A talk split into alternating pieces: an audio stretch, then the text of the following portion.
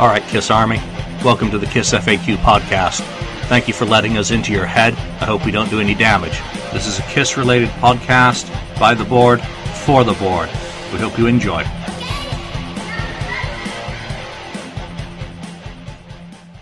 Welcome to episode 19 of the KISS FAQ Podcast. Joining me today is Andrew, a live Catman, and welcome back, Joel Lutzell. And we've got a special guest today, Mark Slaughter. So, Mark, thanks a lot for giving us some of your time today. I want to congratulate you on your solo album, Reflections in a Rearview Mirror. And we'll get to that in a couple of minutes. But I'd like to start, by digging into a bit of your history, and what brought you into rock and roll, what in your youth made you pick up a guitar, get interested in singing, and just, a quick overview for people who may not be familiar with you. Well, when I was younger, I always loved music. I always found myself sitting in front of a record player.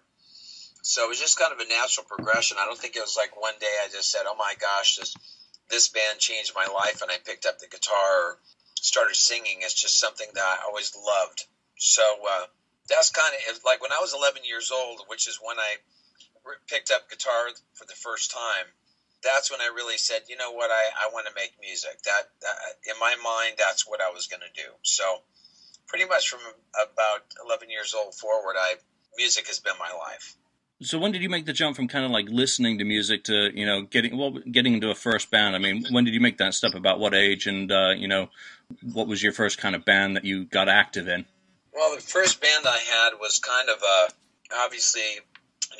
KISS was one of the bands that was out at that time. It was very influential for us, but we liked a lot of the it was Boston and a lot of other things that were creeping in that were a part of it all. And I've always been just more so than bands. I've been more about songs. It's not like a certain band was like, that band is the one that changed my life. It's more of a musical community than it is of a certain band. And again, it was all the bands who had songs that moved me. If it moved me, I was into it. When you were younger, and obviously you started on guitar, were there ever any times that you're like, man, I'm really not feeling the guitar. Maybe I should start singing. Maybe I should start doing something else. Because I listened to one of your other appearances, and it kind of seemed like you started singing by accident.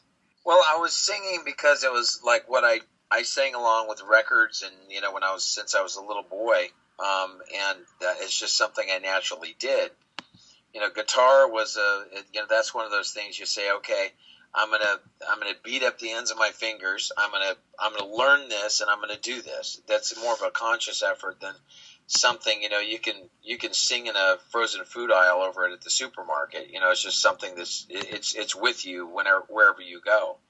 So that was really my conscious effort at that point. There were a couple teachers at my elementary school when I was growing up that played folk songs and played acoustic guitar, and I asked them, how do you do that? Or they said, well, we play chords and we do this stuff. And I said, oh, I could, show me that chord, show me this chord. And, the next thing I know, I was, playing guitar and singing.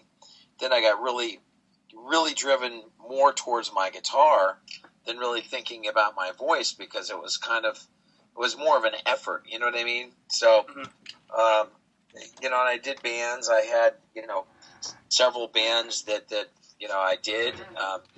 Excursion, for instance, had a lot of different versions of that band since I was pretty much about 15 forward is when I started that band. And, I ended that just prior to, I did Rose Parade, and then I went right into doing, Vinnie Vincent. I'm glad that you mentioned Vinnie Vincent, because obviously we're a KISS podcast, so although we do want to cover whatever's going on with Reflections in the Rearview Mirror, we're interested in your history with Vinnie Vincent, which I heard one of your appearances on Three Sides of the Coin, and I think you do a really great Vinnie Vincent impression. But was there ever a fan moment that you're in there, you're playing with Vinnie Vincent, and you're kind of remembering back that you used to love KISS? Was there ever a fan moment where you go, oh my God, I can't believe I'm here with one of the guys that played in KISS? I think that more so than... at that point, I think it was really more of, I got thrown in pretty much about a month and a half before they were going to be going out on tour. They had got the tour with Alice Cooper, and they were going to do the video, and then they were going to go right out on the road. So all of a sudden, you know, I get this thing of going in and playing with the band, and then it was like, dye your hair, change this, do that, and then, you know, the baptism by fire opening for Alice Cooper in front of 11,000 people. That was, as a singer, it was, you know, a complete different scenario for me. But it was really cool. I mean, was I starstruck with Vinny? I don't think I don't really get to the point where I go, oh my God, I'm freaking out. I don't really get starstruck, but I definitely had the thing of, this is really cool. You know what I mean?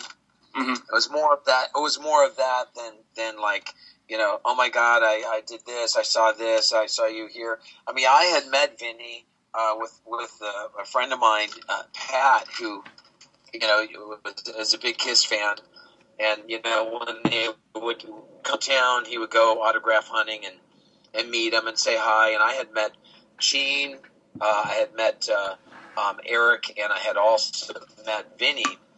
Just walking around Caesar's Palace. In fact, there's a picture that I just posted not too long ago on my Facebook page of when I was playing guitar for Hamer Guitars. Paul Hamer knew he liked what I did as a guitar player and said, you know, why don't you come play at my booth? And I said, cool. You know, how's it work? And he goes, I'll get you a badge and I'll get you in. The only thing you have to do is just get down there and we'll have you played at the booth. When people come by, you can play and hang out. And I was like, that's cool. So I ended up playing guitar at the Hamer booth, and then of course I walked around a little bit. But that's really when I met Vinny as well. Was at that, and that was prior to us, you know, even doing anything together. These days before you hit the road with Vinny, Mark, one of the items I've got in my collection is a full studio version of you singing Shoot You Full of Love. I'm curious about that and whether you recorded, if you recall, number one, recording this, and whether you plan to do any other recordings, or was this kind of done as a possible single to integrate you into the band and get that out there for the record-buying public?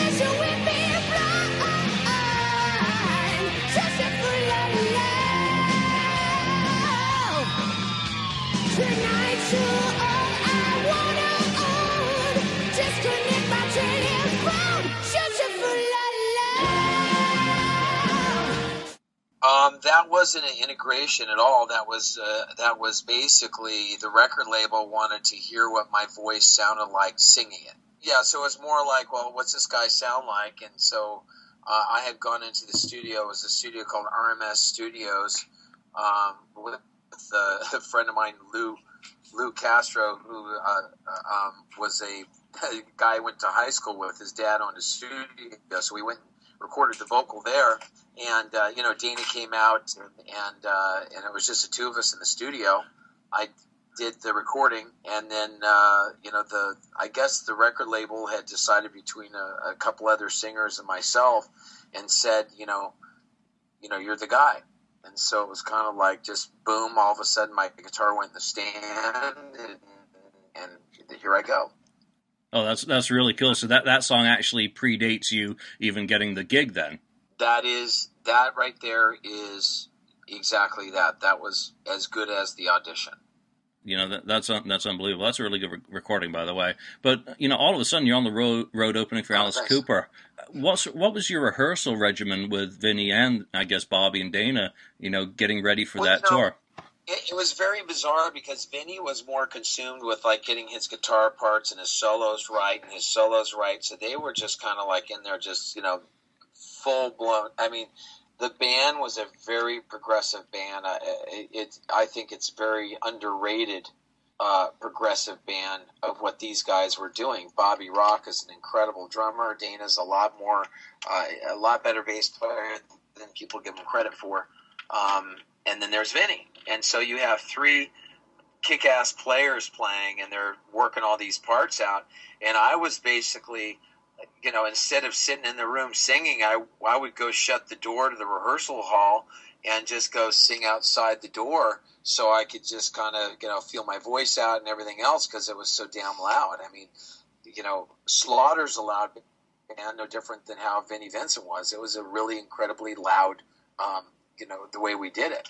Was there ever any plan for you, like, to strap on a guitar to help Vinny out, you know, and let him... No, I don't think Vinny ever wanted me to go near a guitar. The only time he ever really wanted me to go near a guitar is when we were in the studio and he was like, "Hey, Mark, how do you do that one thing? And how do you do this?" You know, a couple little, you know, things I did that, you know, that he knew that I knew how to play, and some Eddie Van Halen stuff. And, you know, I was a teacher, so I knew some of that stuff.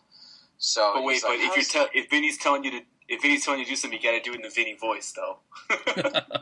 "Oh, Mark, can you? Yeah, exactly. Can you show me how to do that?" Yeah, exactly. That just sounds wild, though. Vinnie Vincent asking you. I mean, I know you're a guitar player and you're a good guitar player, but asking you about, you know, like Eddie Van Halen type stuff, or, you know, some stuff that you know.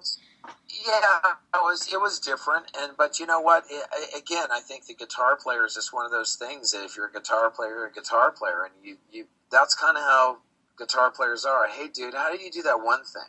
I mean, that's how you communicate, and you know, it's the part of the dance. But you know, it was really cool, and you know, Vinny was an incredibly talented guitar player and on so many aspects. It's not like I showed the guy how to play. It's just I showed him a few things.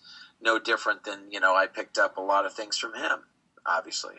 I just have to ask, because it's been publicized more than probably any of us want to admit, all the issues that Vinny has had in the last moments. What goes through your mind when you hear about those types of things, if you want to talk about that? You mean issues meaning what? Well, there was an issue publicized about his court battles with KISS, or unfortunately how his supposed home in Nashville was found in a state of disrepair. Just unfortunately, you have this guy who was an amazing guitar player in the 80s. Unfortunately, now the only time he gets in the press is when they're talking badly about him. Well, and you know, again, as I've... You know, because there's been a lot of questions about, you know, Vinny as of late, and I think that really what I've tried to do is clear the air of what I know and what I experienced and what I did as an artist with him. And again, I have no reason to slam his talents, and I don't think Gene or anybody else would slam the side of his talent. It's just in the merit of how he dealt with the public or people he played with in a band with. And, you know, that's – and again, I don't need to go into it, but, you know, he's – again, I'm still blown away with some of the stuff that he did literally in a dressing room, and literally from, you know, Dave Murray and the guys from Iron Maiden when we were sitting around and he was playing stuff that still this day is one of the most unbelievable stuff that as far as copying like the Jeff Beck stuff, note for note. I mean, note for note. And I don't know many people who can do that, but Vinny could. Jeff Beck's my favorite guitar player, period. He had an incredible, you know, musical background, Vinny. I mean, Little Anthony, all the jazz and blues stuff he'd done in the 70s. So, you know, right. That doesn't shock me too much that, you know, Beck and Vinny, you know, kind of worked well together. But, you know, Invasion performed Lick It Up. You know, KISS is still performing Lick It Up and I Love It Loud. So, you know, Vinny's songwriting's obviously, you know, very key to that. When you guys are out on tour, with Alice Cooper, you guys are doing, and I don't know if you were on stage or not because I never saw you, a fusion speedball like jam, but yeah. That kind of leads into how did the set come together for that tour? You know, I think it was just kind of like it was one of those things of what was going to create the most mayhem. I mean, and again, Vinny's idea and his vision for the band was to be as over the top in every way that we could be. And I think that, you know, for those of the people that saw Invasion at that point, it was over the top.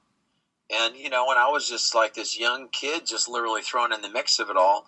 And, you know, and of course I felt, you know, very blessed and happy to be a part of the whole thing. But I mean, it was crazy, man. It was just like, you know, like the Boys Are Gonna Rock video. I mean, it was just like, let's just blow it all up. Let's not just destroy the drum set. Let's destroy everything. I mean, it was like, that was the whole mindset. Let's take this over. And and there is a thing about that I think that carried through the band, you know, during the time I was there through it, is the band really went out there and did everything we could to try to kick ass and take names. Was there ever any consideration to how many of these songs you could sing night after night? I mean, I'm looking at the tour itinerary. You did 6 nights in a row to start the tour with Alice, you know, and that there's a lot of vocal acrobatics in those songs. How did you hold up? Yeah, it is. And I think it's the one thing that the truth is physically the most challenging thing for me was to increase my, my lung size is kind of what I thought when the auditions and everything was going on. I was like, I've got to make it to where I can sing this, because Dana told me, he goes, look, when we recorded Robert, those verses were pieced together and punched together. In other words, they were recorded. There was like a line and then punch and then punch and punch. So there's really no breath. So it was like one of those things. Not only did I have to run around a large, big stage and, you know, in big concert arenas, but there was no breaths that were even in the original recording. So I had to go in there and sing a whole verse, you know, basically line for line for line for line, and just going for it. And that, again, I love the challenge. I love that aspect of it. And I think it shaped me a lot better to who I am as a musician to this day. Would you have a favorite song that you performed that you'd like doing every night? Oh, I used to love "Wanna Be Your Victim." I just loved the way that song was the bass was cool on it, you know, and it was just really cool the way, you know, it started to do do do do do, and then all of a sudden he opens up his volume knob and it feeds back. I mean, that's just rock and roll, man. That's Jimi Hendrix and all the old school cool stuff, you know. Nice. Most musicians, and I'm a musician myself, we don't even make it to one successful band. Here you are, you had 2 hugely successful bands. Was there ever any type of worry or any type of, maybe we shouldn't do this, when you made the transition from Invasion to Slaughter? And not for nothing, Slaughter was much more successful than Invasion, but obviously you didn't know that at that point. Well, you never know. I think really what it comes down to, and that's one thing that we learned with Invasion, in a roundabout way, in a funny way, actually. A gentleman had posted the pictures. One night, Vinnie got overheated when we were when we were on the very last tour in '88. He got overheated, and he just turned to me and he goes, "I can't do the encore, Mark. Just go do it without me." And he didn't have to tell me twice. And I went and grabbed his in a double V, and I walked up and you know, it was like a bow tie to me because, you know, I'm a big guy. We played Lick It Up. And what I really realized more than anything, I mean, which the song has no solo, first of all. Second of all, it's a song. It is a song, and those are the 2 things that resonated to me, and the reaction we had on that encore was probably better than what we had the whole evening.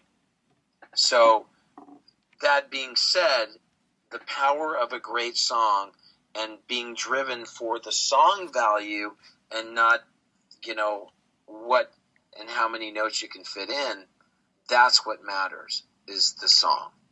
And I think that's really how that changed the face of how Slaughter was going to be, the template, let's say, of the songs that we were going to write was set right there. And I'm glad you mentioned that, because I want to skip around a little bit, but I kind of want to bring up a question about Reflections in a rearview mirror.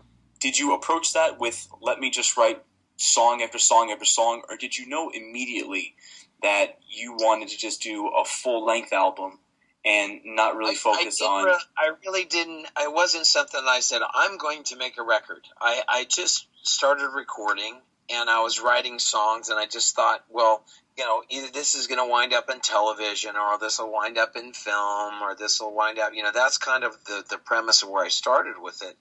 And then I started writing with a couple people, and lo and behold, I started getting this collection of songs, and I said, you know what? I think I'm just going to throw a record out there.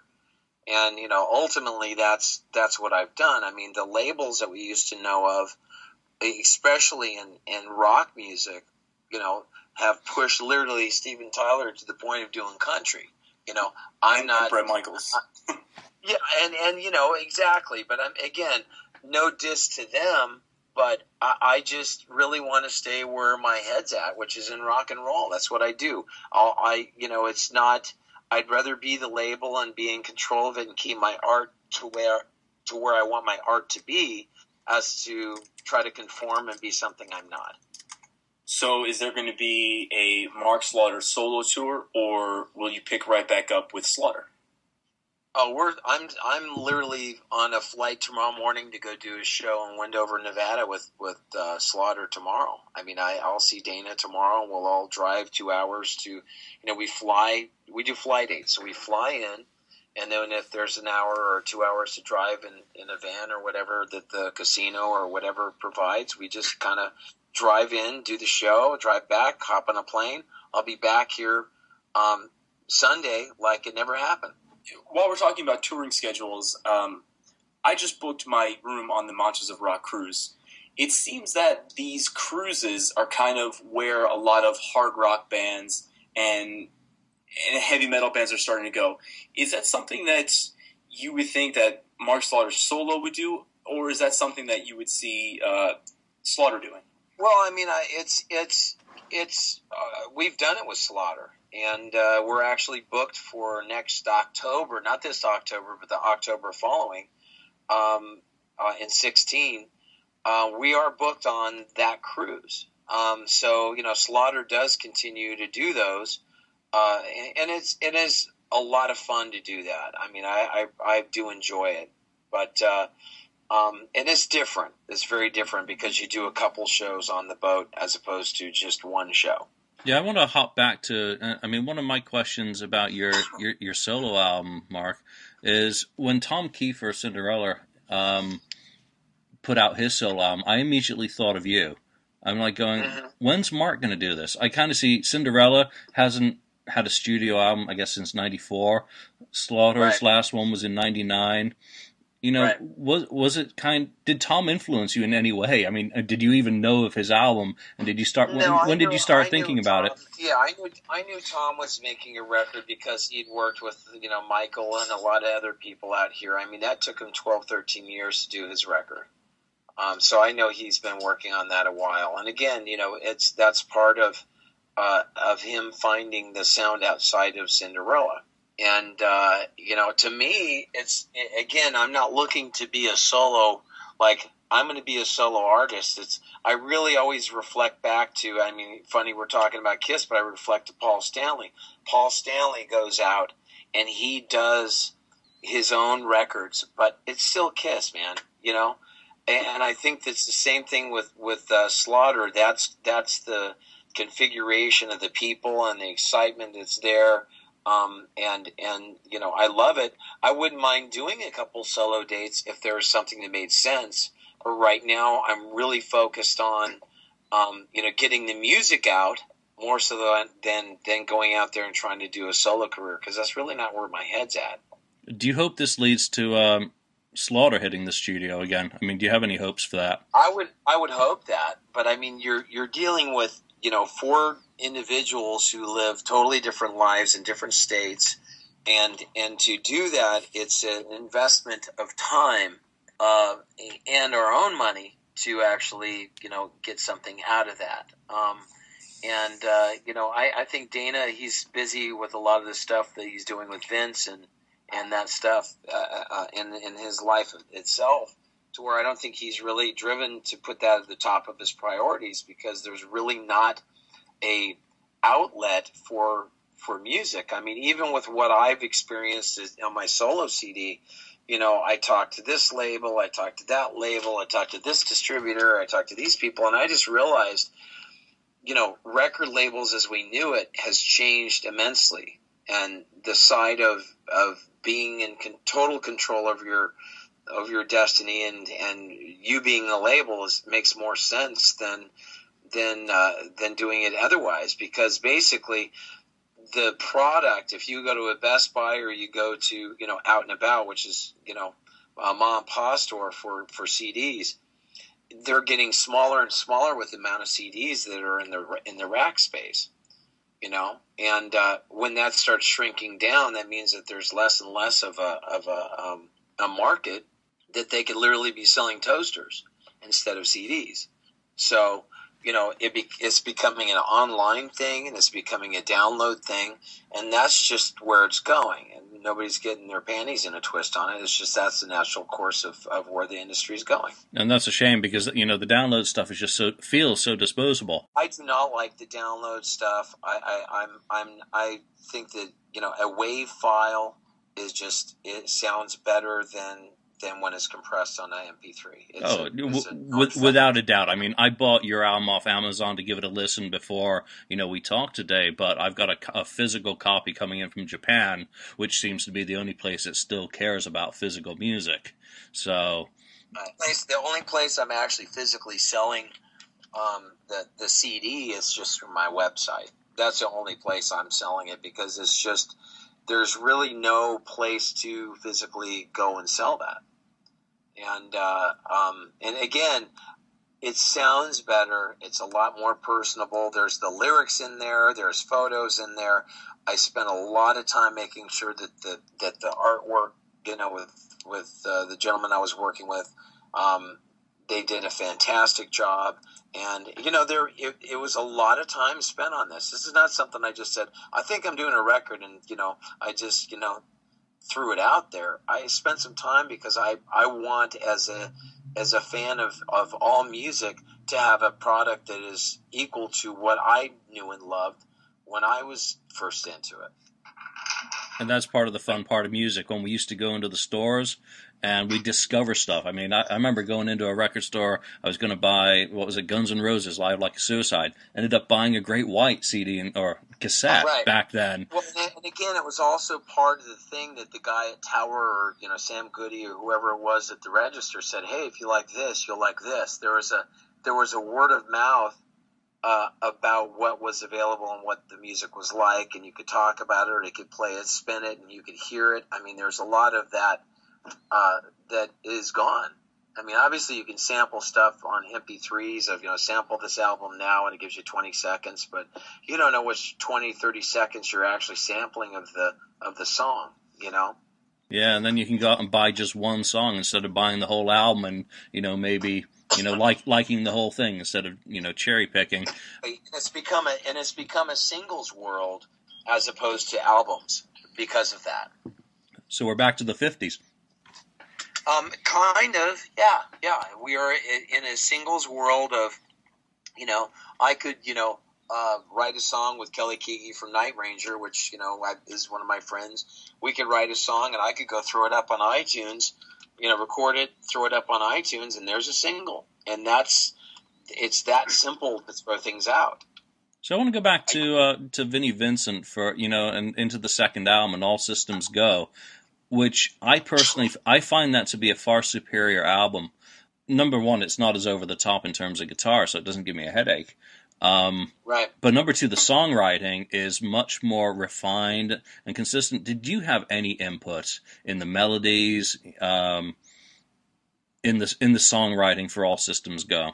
I think that everybody was adding on to what Vinnie, you know, was his initial ideas. And, you know, you're dealing with, you know, first of all, I was a guitar player and I have a sense of melody, so I had a sense of melody. He had things written a certain way, and I'd say, how about this? How about that? Well, let's try this. And, you know, that's kind of how it went, but it wasn't like I said, I don't like this melody and this sucks or anything like that. It was more of just kind of like whatever was best for the song. It wasn't like a pissing contest. It was just like, it was all of us working together to get the best product we could do. And I think Vinnie said that he had guitars and solos removed from that album, yet it seemed so balanced. What's your take on All Systems Go as you look back? What's that, 1988, so 27 years ago now? 27. Literally, it was released about 3 or 4 days ago. Yeah, 27 years ago. That time of year was edited because the A&R guy was just too over the top. So, you know, basically they knew that they wanted to start bringing it back to a sense of melody as opposed to, you know, how many notes you can fit in.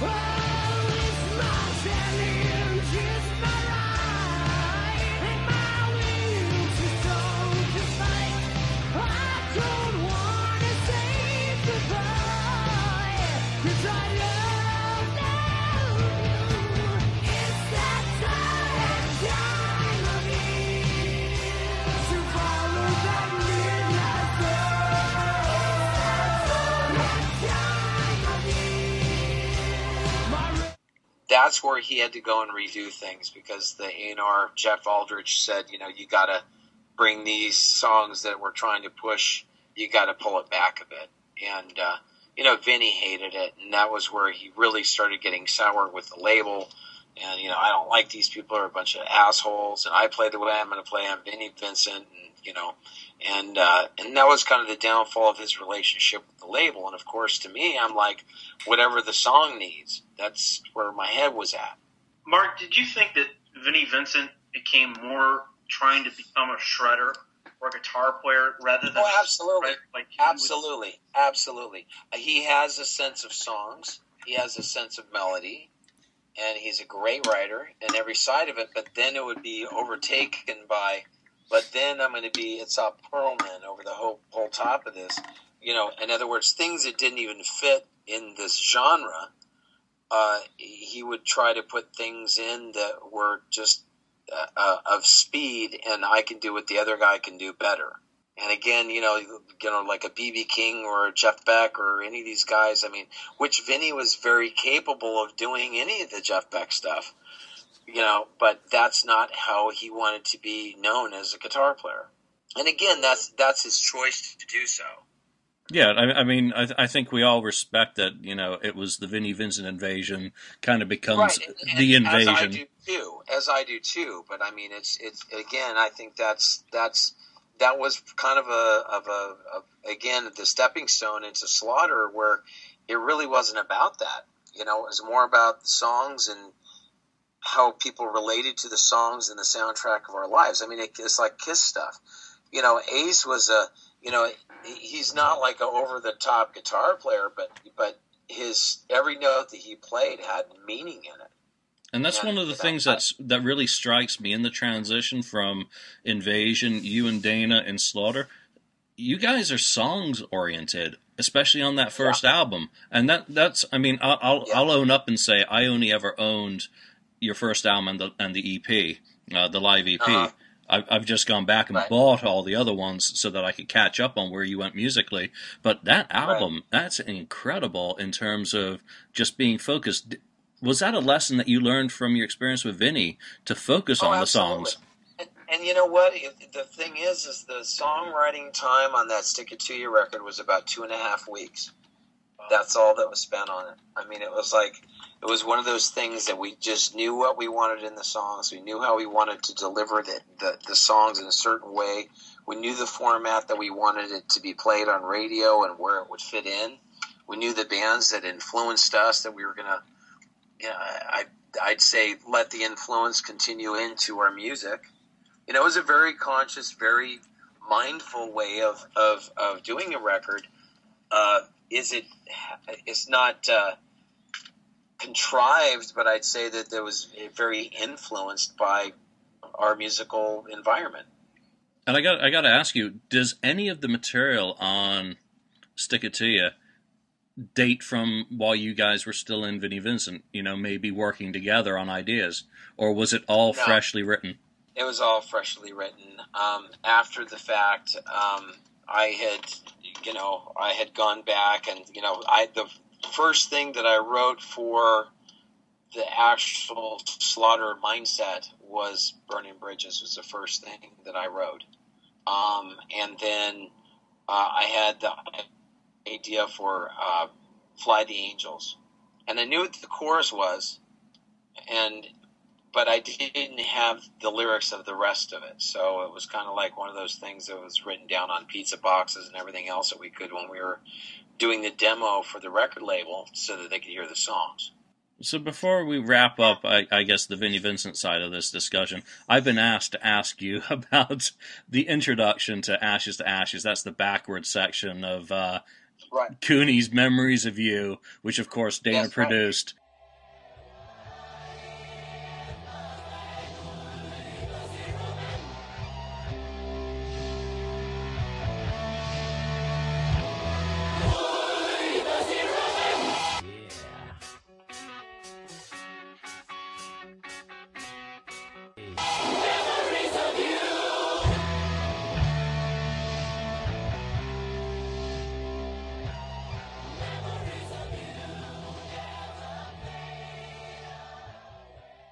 What's the deal with that? What were you guys think? Okay.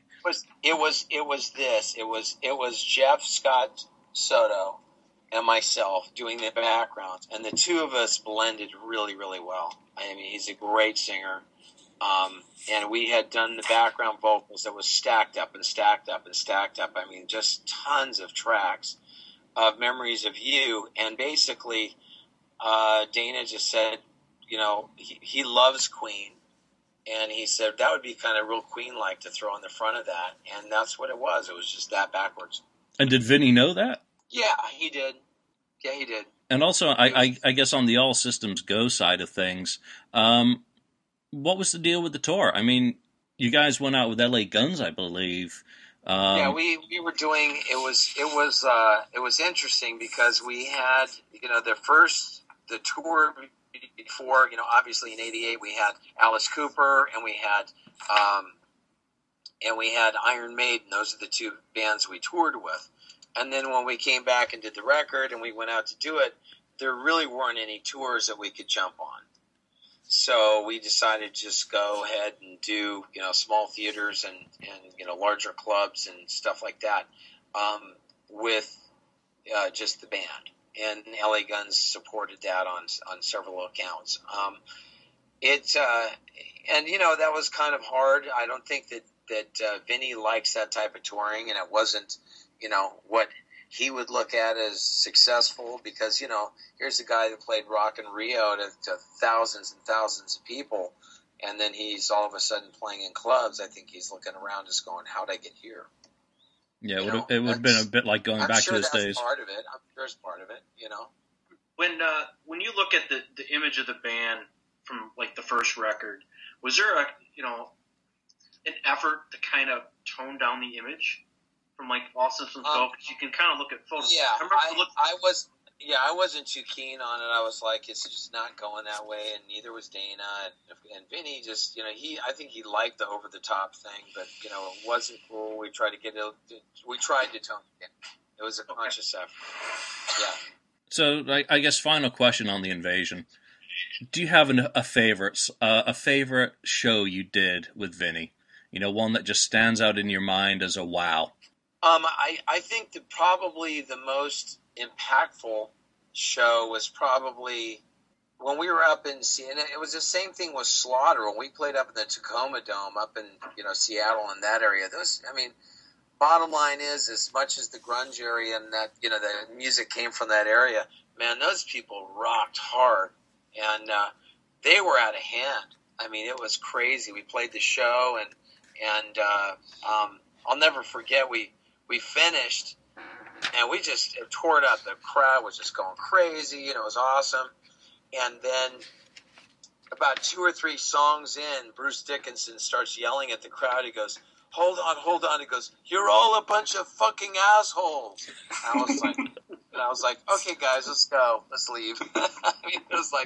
Meaning, it was just that out of hand. So again, that's part of their crowd, and it was part of what was going on, and we're not solely responsible, but, you know, love Maiden, love that stuff, and, you know, it was just a happy moment for me because I was playing with people who I dug, and we had a really good reaction.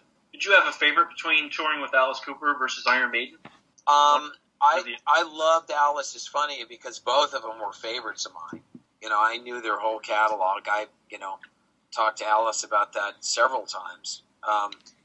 But which I like it very. There's a record that Alice did, not to get completely off the subject, but again, it gets back into the songwriting side of it. And that's how I'm driven as a musician, producer, etc. It was a record that he did from the inside that David Foster produced. And I asked him about it. And I said, I love that record. I know it's not like the typical Alice Cooper record, but I said, there's something about that record that was just sonically, it was just so amazing. And he goes, well, that was Toto. I said, what do you mean Toto? He goes, well, that's before Toto was doing it. It's basically Toto who played on that record. Right. Lukather, all those guys, Porcaro, all them, and the guy who wrote the lyrics on that record, Bernie Taupin. Right, Elton John. Right. Yep, exactly. So you're dealing with a superior band, superior lyricist, and then you've got Alice Cooper. So I think that right there was something, you know, getting into. You know, it's always a underlying theme with me that the songs. And the way the songs resonate in the heart is what's important to me. That's really cool. You know, let's move out of the kind of the Invasion and Vinnie. I mean, for everyone out there, Mark did a fantastic interview. What was it, a week or 2 weeks ago with Three Sides of the Coin? And we don't want to rehash everything that you covered there. So everyone, I do advise you to go out there to threesidesofthecoin.com or YouTube and check out Mark's interview that he did with them because, you know, there's a lot of stuff that that we're not going to get into today. Yeah, I mean, I'm coming forward with everything that went on there, and again, it's all there's nothing to gain here. This is just kind of like let's talk about it. You want to talk about it? Let's get it out there so everybody knows. So check out those other podcasts, and you know, let's move on. You know, with one last Vinnie question. You know, what's the biggest lesson you take away from him from working with Vinnie? What was your biggest learning point? I had a lot of things of what not to do. Right. I learned a lot of to-dos, but I learned a lot of not to-dos. And I think one of the most important thing that I've saw people who had like Vinnie Vincent Invasion tattooed on their arm, and he just literally walked by and treated them like shit. And I think it was one of those things that I thought, wow, you know, as a fan, that's not cool. And as a you know, seeing that and seeing the hurt and talking to the person afterwards, I don't want to do that to anybody. Yeah, that's a good one. So, you know, let's dig into Slaughter a bit more. Stick It To You. You're opening up for KISS. How did you guys get that slot? Eric Carr, point blank. He loved the record. He actually took the record to Gene and Paul, and then they liked the record, and then they watched the charts, and they watched the MTV activity, and lo and behold, we got offered the first leg, as they call it, the leg of the tour, which is about a month and a half. We were offered that with KISS. It was pretty crazy because the band had never played live, and the first show we ever played was in Lubbock, Texas. And when we came off the stage after playing our very first live show, our record company president was there with a gold record, presenting it to the band. Amazing. It's a moment that it's just like, you got to be fucking kidding me. I mean, it was like that type of a moment, you know? Slaughter was really, really rising fast at that time. And unfortunately, KISS really wasn't. It was KISS's biggest tour of the decade. Was there any interaction between you and KISS? Because KISS was this dinosaur band, even at that time, and Slaughter was this really, really hot new band. And I don't even think, and Julian, you could probably correct me on this, but I don't even think KISS's album at that time, Hot in the Shade, was certified gold. No, it hadn't gone gold yet. No, I really, I you know what, I don't think I just don't. I don't think of KISS as a dinosaur band in any aspect, because I think that they had a even at that point they had a long history of a discography that was incredibly amazing. I'm not the biggest KISS fan, and it's not like I lived my whole life. How would KISS do this? But it was a great thing for me to see how these guys do it. I mean, they know their shit. In every aspect. Yeah. If I can interject real quick, Mark, my first concert was Slaughter, Faster Pussycat, and KISS. I was in the third grade. It was May 15th, 1990. I literally just thought about it the other day, and so you were the first band I ever saw live. And so after that show, I went and got the album, and not only that, but I got it on cassette first, and then I got the EP that you guys released. And so for me, I kind of grew up listening to Slaughter, because it was that memory of like, man, that's kind of my band. And so at the time when I saw you guys, it was all three bands at the time had a massive hit. So KISS had Forever, you had Up All Night, before Flight of the Angels came out, and Faster Pussycat had House of Pain. And so for me, as a fan, it was just cloud nine. I mean, all three bands were that hot at the time. Now, you talked about, that record, Stick It to You, came out. You guys wrote it in 2.5 weeks' time. Is there a certain track on that record that just stands out for you? When you first wrote it, you knew, wow, it's really coming along? I think that, each track has a different...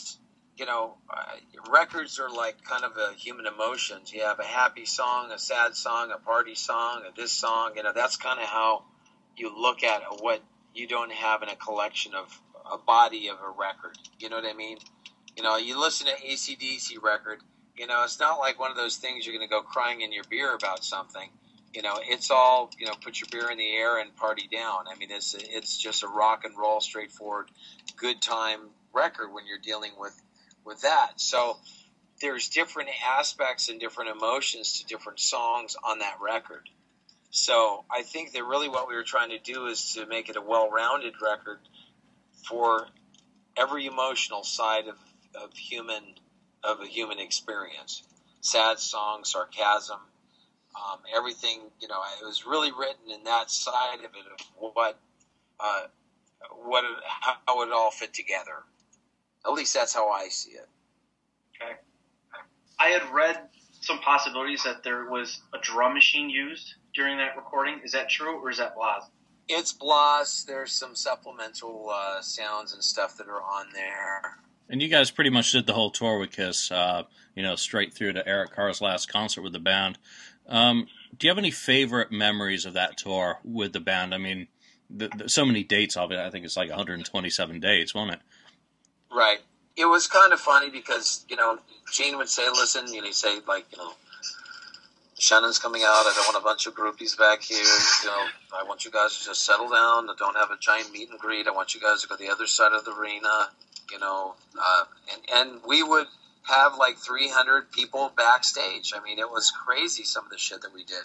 But it was kind of the whole thing to us is like, hey, man, this is our time. Let's all have fun. Let's bring the party, to where everybody's a part of it. And I really do think that even the KISS fans that probably were out on that tour or that, were there to meet KISS or met us would probably see that and agree. We were really into it being a great experience for everybody, not just us. So we've been pretty serious throughout this whole thing. What is the funniest story or the funniest moment that happened on that KISS tour? It's all kinds of crazy stuff that I'd say that probably the funniest to me is how Gene would always start talking to Tim and they'd be walking down a hallway. It's kind of more of a timepiece than anything, but Gene would have his arm around little Timmy and they'd be walking down. It was like the mean Joe Green where he's going to pass on a Pepsi to him or something, But, it was really, I think more so than anything, it was just a lot of good times, a lot of smiles, the crazy stories that are So I don't know if you guys heard me, but the bottom line is you know, KISS on that side of it when we were with them, they treated us like gold, and they didn't have to. And you know, to this day, I think it was, you know, they're a class act, and you know, there's, you know, we're on any side of it, whether, you know, people think that, hey, this is this, or you know, KISS was this or that. All I know is that they treated us great. They were nice people to us, and you know, I'll be forever grateful on that side. And you also do a really great Gene Simmons impression as well. I do, and I've been around Gene long enough to know better. That's right.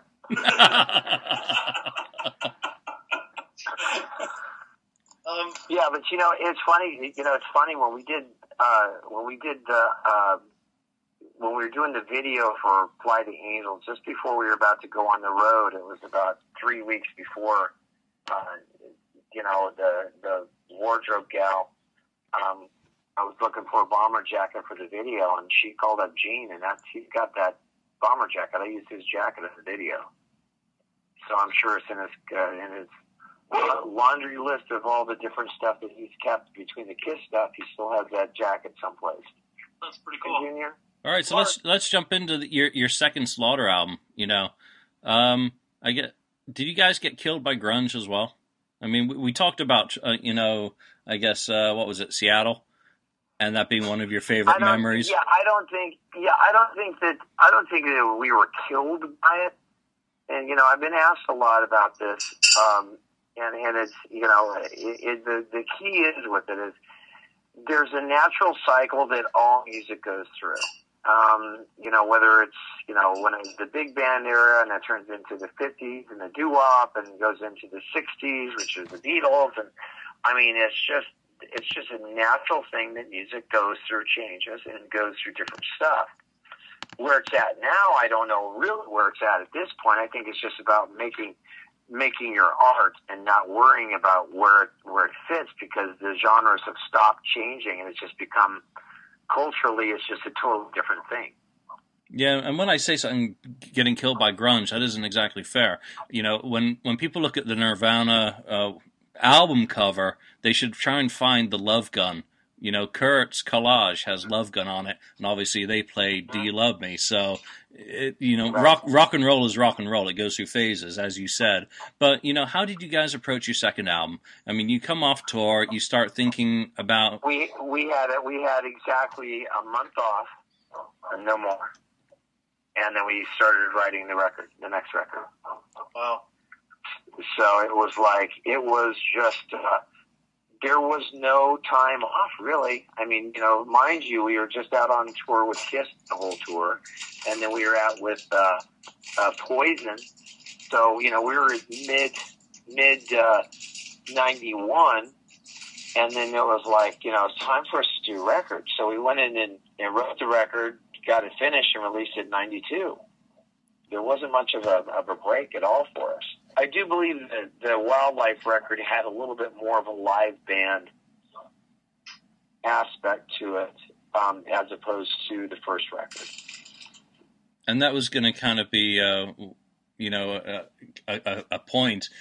You know, the title, The Wildlife. Does that sum up where you were? I guess, you know, from what you've said of being on tour with KISS, it was pretty wild. Yeah, it was crazy. It was in the Wildlife, to me, it was more so than anything. What that song means to me is kind of where people were in their, you know, that's where a crowd was. That's what they were doing. You know, they were in that whole mindset of like, you know, let's get out and enjoy it and be part of the party. So how did your mindset change in writing this album? Obviously, you guys grow as people as you move on through life, like everyone else. Right. But yeah. Was it a 2.5-week job, or, you know, were you more considered that you need to have this type of song? I mean, if you added up the amount of time in the actual writing of the song, it was you're probably looking at the writing aspect for each song of the basis of the song. It's an average of probably 4 hours. But then when you get into the musical things of where it's going to go and the different musical changes and the things that I added, you know, that's more time, because I kept, it was an ever-changing thing. I'm one person. I'd rewrite, I'd replay. I replayed the bass after Mark would send me, after Mark Gooden would finish up the drum tracks. I'd go, well, that's pretty cool, but it's a lot cooler what you're doing there, so I'll just change the bass around. And, you know, a lot of that aspect was going on in the record. On the first record and also the second one, the Wildlife, each album features an acoustic version of songs. Was that more from the record company to possibly get those into top 40? Was that the band's decision? It was something that, you know, it wasn't something that we just really, it's something that we just thought, wow, it's pretty cool stripped down. You know, we think that would be a song that could work being stripped down. You know, like Days Gone By on the second record was kind of, you know, that's kind of more of my jazz guitar stuff, and there really was any like, hey, let's do an acoustic version of it. It was more of just kind of a melodic rendition of the song. You know, but the Fly the Angels was certainly, you know, one of the things that when we muted the drums and muted this and broke it down, I mean, it was a totally different song broken down that way. That's really what we were focusing on was the songs. Okay. So I guess before Days Go By, you know, let's jump back to your current release, which I guess is, you know, pretty important to make sure we cover everything about. You play everything on the album except drums. You know, who's Mark Gooden? I mean, what's your relationship with him? Mark is a friend of mine from high school. We played in rival bands. And he was this drummer that I always thought was amazing. He kind of went away. You know, after high school, we lost touch. He got into the corporate world, started working in other aspects of that. And, you know, through social media, we ended up, you know, kind of, and through friends, we kind of reconnected. And he said, I'm playing again, and I'm doing this, and I would, you know, it's pretty cool. And I was like, that's awesome. And I said, would you like to work with me on the record? And he said, of course. And you know, it was just kind of, that's kind of how it went. I mean, you know, obviously I know a lot of drummers and I know a lot of people, but it was just nice to kind of revisit back where I came from. And I think that was the whole premise of this record to me is kind of going back to where I came from and what has made me who I am as a musician, as a writer, and also, you know, the influences, the simple influences of how this guy played drums. I wanted to bring it into the record, and he's phenomenal. He did a good job. Yeah, you know, it's good, solid drumming. You also have Bill Jordan on keyboards, and did you co-write "Don't Turn Away" with him? Yeah, Bill wrote when we did the initial song when we wrote it. I just kept his original keyboard track, and then I added keys over the top of it. But yeah, I met Bill through the Rock and Roll Fantasy Camp. He was one of the campers when I was a counselor, and we kind of stayed in touch afterwards. We became friends and stayed in touch. And afterwards, you know, I went up to his place out in Jersey Shore, and we hung out, and that was really cool. But you know, it was one of those things that it's just a natural, you know, again, just writing a song, not really thinking about it, but we just wrote the song, and that's how it came to be. What led to Gina Johnson doing the I guess it's a bit of a duet for that song? You know, I kind of heard it that way. I sang the song, and then I thought, you know, it sounds cool, but you know, I wish there was a girl who could sing on this thing. And I said it to Michael, and Michael goes, well, how about, you know, Gina, she's amazing, and da-da-da-da-da. And that's his second engineer that works with him on, you know, on a lot of these records that he was doing. She also works with Ben Folds and, you know, as an engineer. And, you know, ultimately, that's how it came to be. And I heard her voice, and I said, you know, this is great. It'll work great. So it wasn't like something that it's just kind of a natural course. I think that's really what I tried to do with this whole record is the natural course of events and how they unfold, as opposed to forcing it or, you know, and not forcing it to be something it's not, you know. So the Michael you referred to is Michael Wagner, who obviously is Michael Wagner, exactly. Total legend. How did you get him to? He mix? Or did he produce? He mixed the record. I had the tracks done. I reached out to Michael and I said, hey, you know, I'd really like to you know, get this thing mixed and da da da da. And he goes, oh, I'd love to do it. And so. I was giving him tracks in between flying out and doing Slaughter shows. I'd say, here's a track, and he'd say, okay, I got that one done, and then he went and mixed, like, the Tesla record, and he's like, okay, I got that done, and I'm ready for more songs. So it's kind of like, as the songs were, you know, as I could get it to him, and he had holes in the schedule, and we could work it through, is how it all unfolded. Did any of the Slaughter guys want to be involved with the record? I don't think it was, it's not like anybody that I physically said, hey, does anybody want to be, you know, anybody for ice cream? No, you know, it wasn't that type of thing. It was kind of like, it was just kind of like I had it done. I had recorded every part and every aspect to it. It was kind of like, well, it's not really a Slaughter record. You know, I'm not going to go put it under the band's name when I've done everything on it. And again, they do what they do, and they have a certain approach and how they play and do things. And that is the true aspect of doing a record that way, instead of, you know, BS and then putting everybody else's name on it to try to get more money. So I happen to love your guitar work on Baby Wants and Deep in Our Heart, particularly on this album. How do you approach that lead work, you know, versus how Slaughter as a band records? I mean, are you just totally free, or are you thinking about it? You know, how do you... Well, the Baby Wants was definitely a very different. Was a very different way of how that song came to be. That midsection where the guitar solo is at was kind of a different, a little bit different sound. And I thought I kind of rewrote that area because Mark was doing a kind of a Latin thing in there. It was really cool, and it just kind of turned it into a different aspect of where he took it rhythmically. So I changed some of the sonic things over it, and then I played the guitar solo over the top of it, and it just kind of played itself. I didn't really like, okay, I'm going to do this and do this. It was just kind of like, it's a natural way that I felt the song went, and I played clue to the song and not to, you know, I think I really kept it in the context of what was right for the song. Same thing with Deep in Our Heart, and I'm glad you picked up on that. It was just really letting the note hang and let it just fall. Give it a little bit, give it some wings and let the air catch it, you know? Yeah, for my limited musical vocabulary, I was kind of thinking David Gilmour on that track, so, you know. Oh, absolutely. And I think that's part of all that stuff is you give it space and you give it room and you just let the track kind of drone with it. There's a lot of, in Deep in Our Heart, there's a lot of orchestra and other stuff that I put on.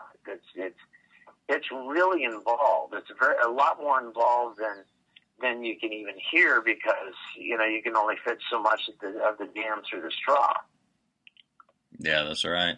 But you know, there's a full orchestral thing in there that I played note for note. You know, here's the violin, and here's this part, and here's that part. But, you know, it's honest and it's cool that way, you know? It's just honest and cool. And I guess that's where Michael did a really good job. It doesn't feel crowded. You know, no. All the tracks have enough space to breathe. I'm a big fan of the first song on every album. You know, the importance of stuff like, you know, Away I Go. I think that's a fantastic lead-off track. As an artist, how important do you think that first track on an album is now for setting the tone of where you're going? You don't have an A-side and a B-side. We used to have, you know, first single, second single would be your A and B. You know, how do you kind of like handle that these days? Which is hard, because I still think that way. In fact, the CD that I have is actually, you know, it's physically looking like a, you know, a piece of vinyl. You know, that was kind of the whole mindset. I really wanted to get back to that. I think it's very important for the first track to have that. And again, it's I really approached this like a vinyl record, which I really wasn't really a part of with Slaughter. We never had a vinyl record except for over in Europe. and also through the record clubs here. There was no physical vinyl that was put out because it was basically known as going away. And that was kind of hard because, you know, I wanted the physical copy, and I was kind of like, I felt we kind of got cheated that way in the United States of not having the product that way. And so, you know, that's kind of where I went with this record, is trying to take it to what I had missing, you know?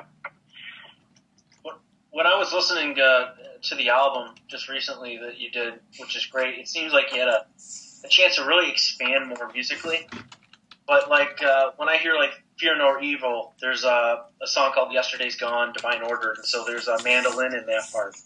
Well, it sounded like, right, you know, with your new album, it seemed like you were able to do even more in that direction with, like, mandolin. There's one part I think I hear xylophones. Yeah, a lot of glockenspiel and all that. Yeah, absolutely. Again, it's to what the song asked for. I don't think about... I don't think about it like, I can do this, and I can do this, and I can do this. I think, what does the song want, and what does the song need? Okay. Yeah, that's really where my head is at on it, you know? Okay. You think you had more creative freedom since it was just a solo album? Rather than, man, what would I have written if I was with Slaughter, the band, or... No, I think that I really never thought of it that way. I just really, for the most part... I was just what does the song need? What does the song require? What's going to make the song more believable and more and have more melodic structure to it?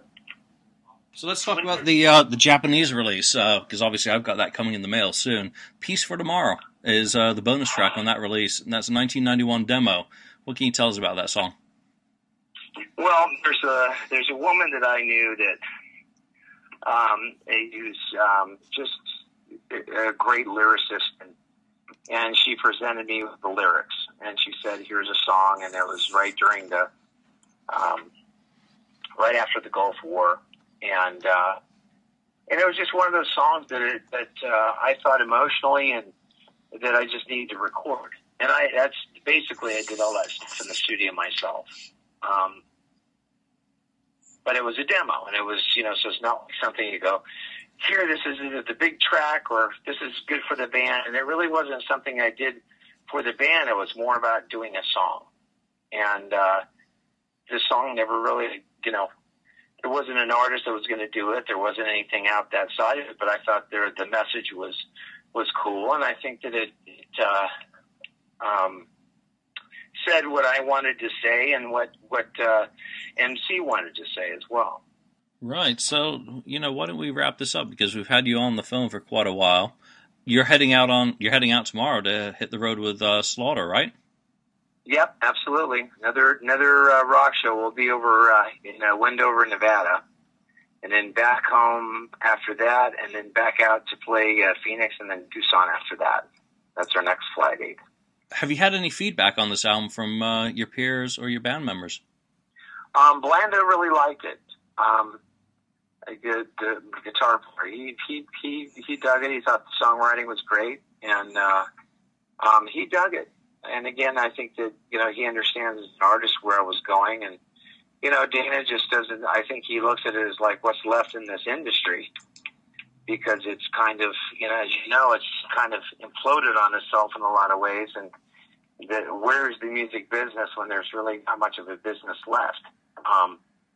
And I think that he approaches it a little bit in that way, or what is it that somebody would care if there was another Slaughter record? It'd have to be something that was really a very monumental thing, as opposed to just going off and recording. A lot of these bands that, you know, from our genre, in my opinion, they record stuff, but a lot of times it's more putting demos out than actual records. I don't think they really put the extra time in it. I think it's kind of a, you know, sometimes it's a money grab. Yeah, and there doesn't seem to be a whole lot of money in it these days. If you look at the rates artists get for Spotify, you know, if they even get anything. So, you know, does this reignite your creative bug? I mean, do you plan on having other projects on the horizon? Well, no matter what, I will continue to write and I will continue to record. whether it's with Slaughter, whether it's with solo stuff, whether it's with other artists. I think really where I think this record was good for me is just to say, to redefine and to fall back into doing what I love for the purpose, the love of doing it. It's not about a money grab. It's about doing songs that I think people will really emotionally get and understand where I'm coming from as an artist, as opposed to, you know, of what this fits, and I can sell a zillion copies of it. You know what I mean? Oh, absolutely. And I mean, it's just not that anymore. That mindset is just, it doesn't work that way. Right. It's gone. Real quick, I came in just a little late there, Mark. Is there any recordings with Nick Menza on drums that you guys worked together briefly before Blaz? No. He just was there in auditions and stuff, and a brilliant drummer. I just don't think that when we were doing that, and as far as the fit of the band, I think that he was perfect for I mean, he could have worked very easily in Slaughter, but you know, he was. I think he was great with Megadeth. I think he was great for that, for what and where they were at the time. Okay.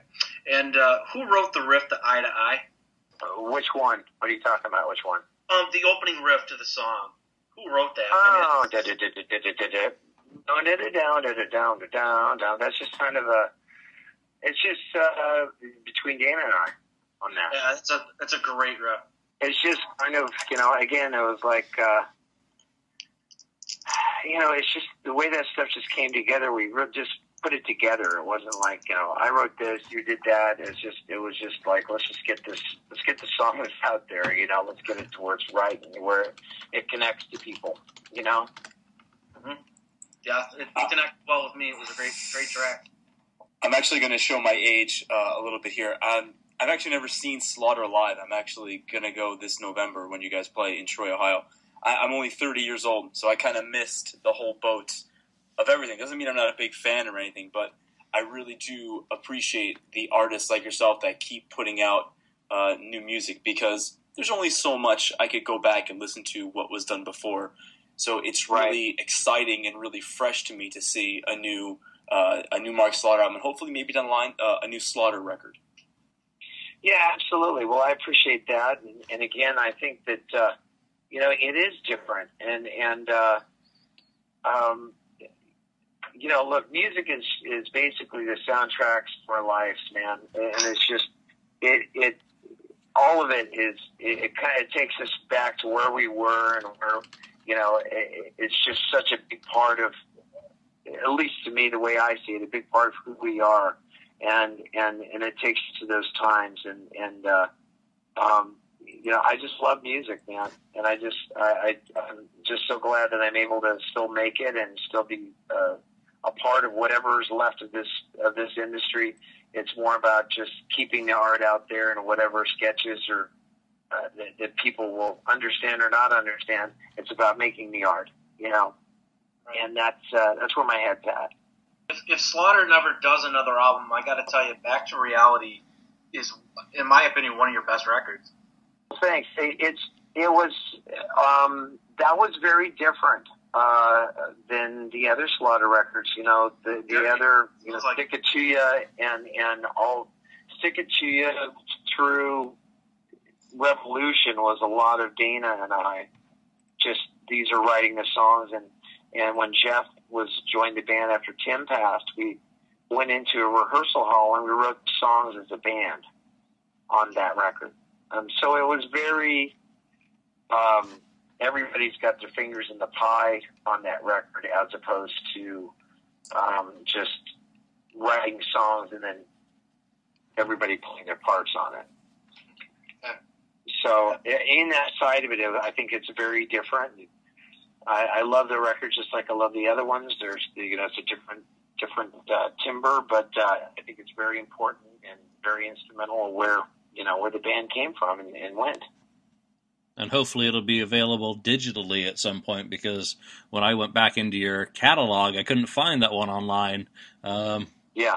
So I gotta got to go down to my used CD shop and find a copy of that. So I look forward to checking it out. Yeah, it's funny how this industry and outside of it, it's crazy what is available and what's not available. And one day it is available and then it's not available. You know, last year at one point, Stick It to You and Wildlife was not even available through iTunes. Wow. Because there was a transition where Universal had bought EMI and they hadn't put it into their system, and lo and behold, it took a while, you know? Yeah, and of course, your last two albums were on CMC. I don't know what happened to them. Yeah.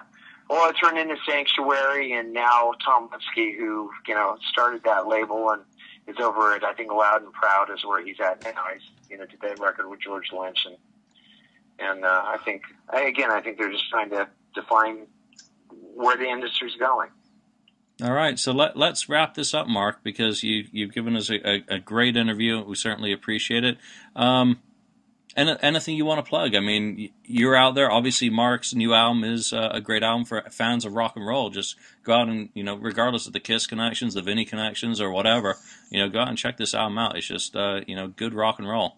Well, thanks. It's you know what? Here's the truth. It's just writing songs and putting things into song that I think needed to be, and again, it's just a natural course of events. You know, I'm real pleased with the way it turned out, and looking forward to making more music in whatever context it is. But so far, the support's been great, and people can buy the album on through my website markslaughter.com, or they can go through the traditional ways of iTunes, Amazon, Google, and all that other stuff, and it's there. That's where a lot of people are buying things, but the physical products will be through the website or buying it from Japan or England or, you know, from Europe.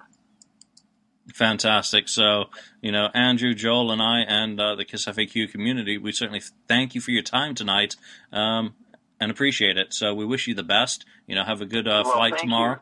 Appreciate it. Thank you very much. And you know what, to the KISS community, you know, bottom line is that was such a big part of not only through the Vinnie Vincent days, but through the support that we had when we were touring with KISS, and certainly it's, you know, part of the I should say the family tree that we belong to, and we're very proud of it.